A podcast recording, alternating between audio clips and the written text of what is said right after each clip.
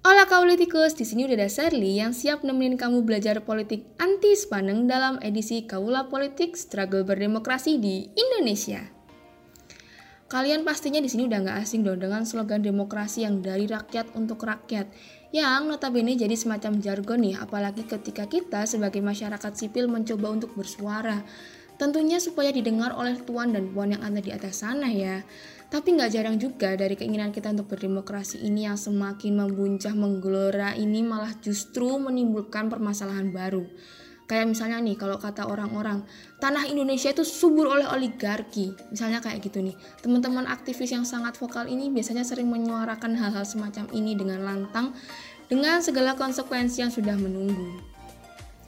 Oke, pada kesempatan kali ini aku bakal mereview salah satu bacaan terkait gimana sih struggle berdemokrasi di Indonesia. Adapun judul jurnal yang aku baca kali ini tuh judulnya Struggle to Gain Representation Mixed Politics in Democratizing Indonesia karyanya Bapak Pratikno dan Bapak Nanang Indra Kurniawan. Beliau ini mencoba mengulas bagaimana politik Indonesia kontemporer yang mencoba terbuka dan terfragmentasi, tapi kok tetap aja dikuasai oleh elit oligarki. Sehingga masih banyak banget nih kelompok masyarakat yang masih merasa belum terwakilin. Kenapa sih kok hal-hal ini bisa terjadi? Tentunya ini karena tidak terlepas dari strategi politik ekstra parlementer dalam mendapatkan klaim representasi sesuai kayak judulnya tadi ya mix politics. Jadi ada beberapa campuran politik mulai dari lembaga formal maupun lembaga, lembaga informalnya. Sehingga nggak jarang nih menimbulkan apa ya kabur batasan antara negara, masyarakat sipil dan masyarakat politik. Awalnya lintasan demokrasi ini didesain dalam kebijakan liberalisasi oleh pemerintah periode awal reformasi atau tepatnya setelah jatuhnya rezim Soeharto pasca 1998. Nah, dari sini itu munculan banyak banget nih demokrasi prosedural dan gerakan masyarakat yang mempelajari studi tentang intermediasi.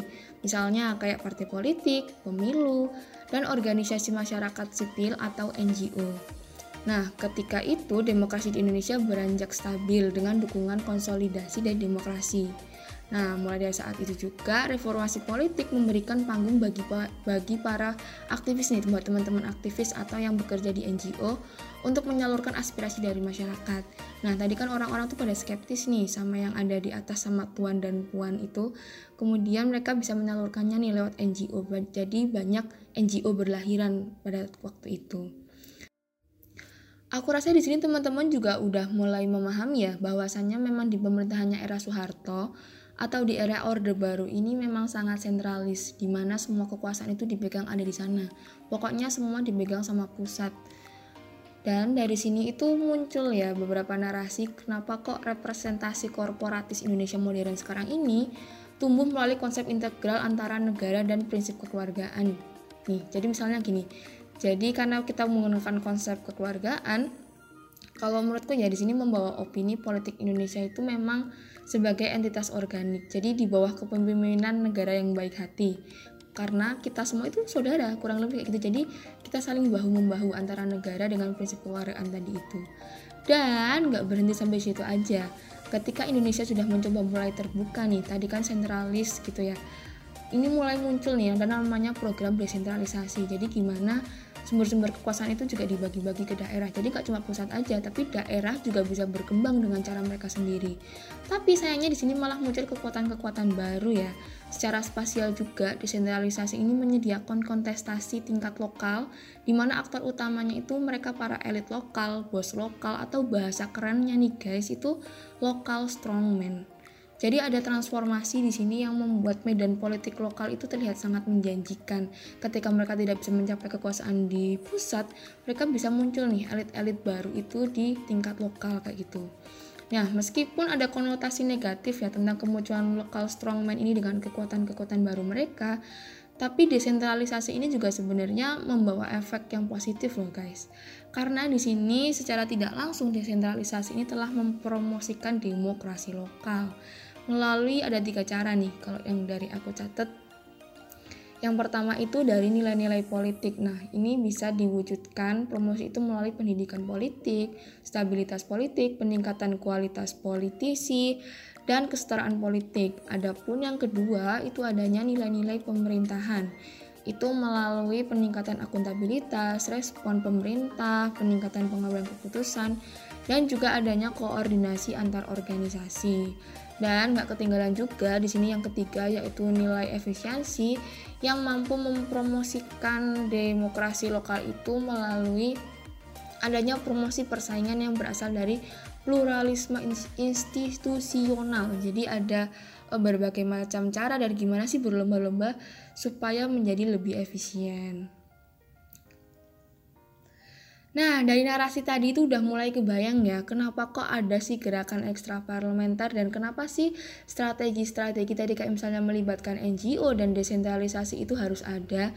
Nah, ini tuh apa ya? Teman-teman bisa memahami di sini ketika sistem pemerintahan tertutup tuh tadi kayak representasinya nggak merata gitu ketika tertutup misalnya waktu rezimnya Soeharto terus nih ketika pemerintah mencoba untuk lebih terbuka lebih terfragmentasi terbagi-bagi lewat desentralisasi kok justru malah hadir nih ya raja-raja kecil dalam tanda kutip itu kok malah bermunculan lokal strongman ini yang apa ya sebenarnya juga memicu sebuah apa ya permasalahan baru sih kak menurutku. Nah di sini juga aku kadang tuh ngerasa sebenarnya di sini pemerintah yang memang kinerjanya yang buruk atau emang masyarakat yang selalu benar?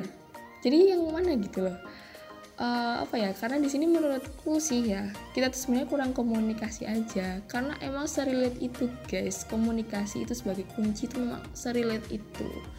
Makanya dalam kasus ini negara itu mencoba memperluas strategi dengan melibatkan institusi atau lembaga informal tadi tuh kayak NGO karena kenapa sih kok NGO dipilih sebagai salah satu strateginya? Karena NGO NGO ini dianggap sudah merepresentasikan beberapa kelompok. Jadi ada NGO yang bergerak di bidang HAM, bergerak di bidang lingkungan ataupun feminisme dan lain-lain. Jadi dari berbagai macam latar belakang ya dari teman-teman NGO ini untuk uh, melakukan aktivitas-aktivitas untuk apa ya meluruskan kebijakan ya kurang lebih kayak gitu menyalurkan aspirasi dari masyarakat sipil.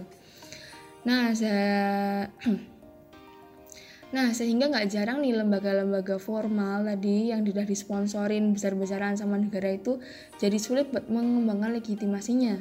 Misalnya aja nih, sekarang nih, kita tahu semua lah, kayak Parpol dan DPR, MPR dan lembaga-lembaga pemerintah tuh kayak apa ya, mereka tuh nggak terlalu dipercaya sama masyarakat gitu. Jadi mereka orang-orang orang-orang sekitar gitu ya masyarakat sipil atau mungkin mereka nggak tergabung dalam komunitas kayak ya udahlah lebih baik kita apa ya um, mereka lebih merasa terwakili dengan adanya NGO NGO tadi ini dengan adanya kelompok-kelompok aktivisme itu mereka jadi lebih percaya di situ.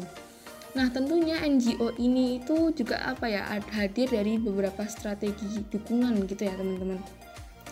Jadi adanya perluasan strategi ini didukung oleh profesionalitas dalam manajemen NGO jadi dalam NGO ini kan mereka sebuah kelompok komunitas itu punya program manajerial yang pada akhirnya juga melibatkan depolitisasi dalam tata kelola NGO.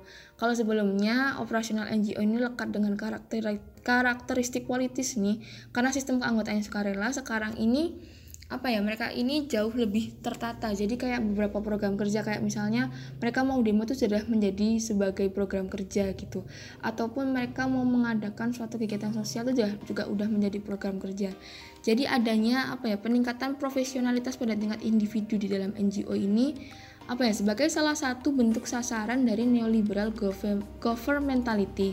Jadi gimana sih untuk memperbarui kerja-kerja NGO di situ? Dengan agenda utamanya untuk menciptakan ruang individu ruang individu dalam um, mencapai ke sebuah kebebasan, tapi mereka juga bertanggung jawab dalam satu waktu itu. Belakangan ini juga muncul istilah profesional aktivis. Nah, istilah ini muncul sebagai predikat buat teman-teman aktivis yang telah bekerja menyerupai menyerupai seorang profesional. Tentunya ini nggak apa ya nggak nggak dapat lepas dari kaitannya dengan manajerial organisasinya tadi itu kayak misalnya sudah memberikan eh, praktek-praktek uh, kebebasan seperti itu dan juga menanamkan nilai-nilai entrepreneurship ataupun nilai-nilai kompetitif yang dapat menjual ya di pasar tenaga kerja misalnya seperti itu. Dan kesimpulannya adalah strategi ekstra parlementer dengan menghadirkan lembaga informal ini memang memunculkan sumber kekuasaan baru di kalangan masyarakat sipil. Ya memang naif memang sumber kekuasaan bisa datang dari mana aja. Tapi meskipun demikian memang nggak dapat dipungkiri bahwa kegiatan aktivisme menjadi salah satu metode untuk mendapatkan rasa keterwakilan dari kita semua ya guys. So makasih udah dengerin sampai akhir. Semoga bermanfaat. Sampai ketemu di podcast berikutnya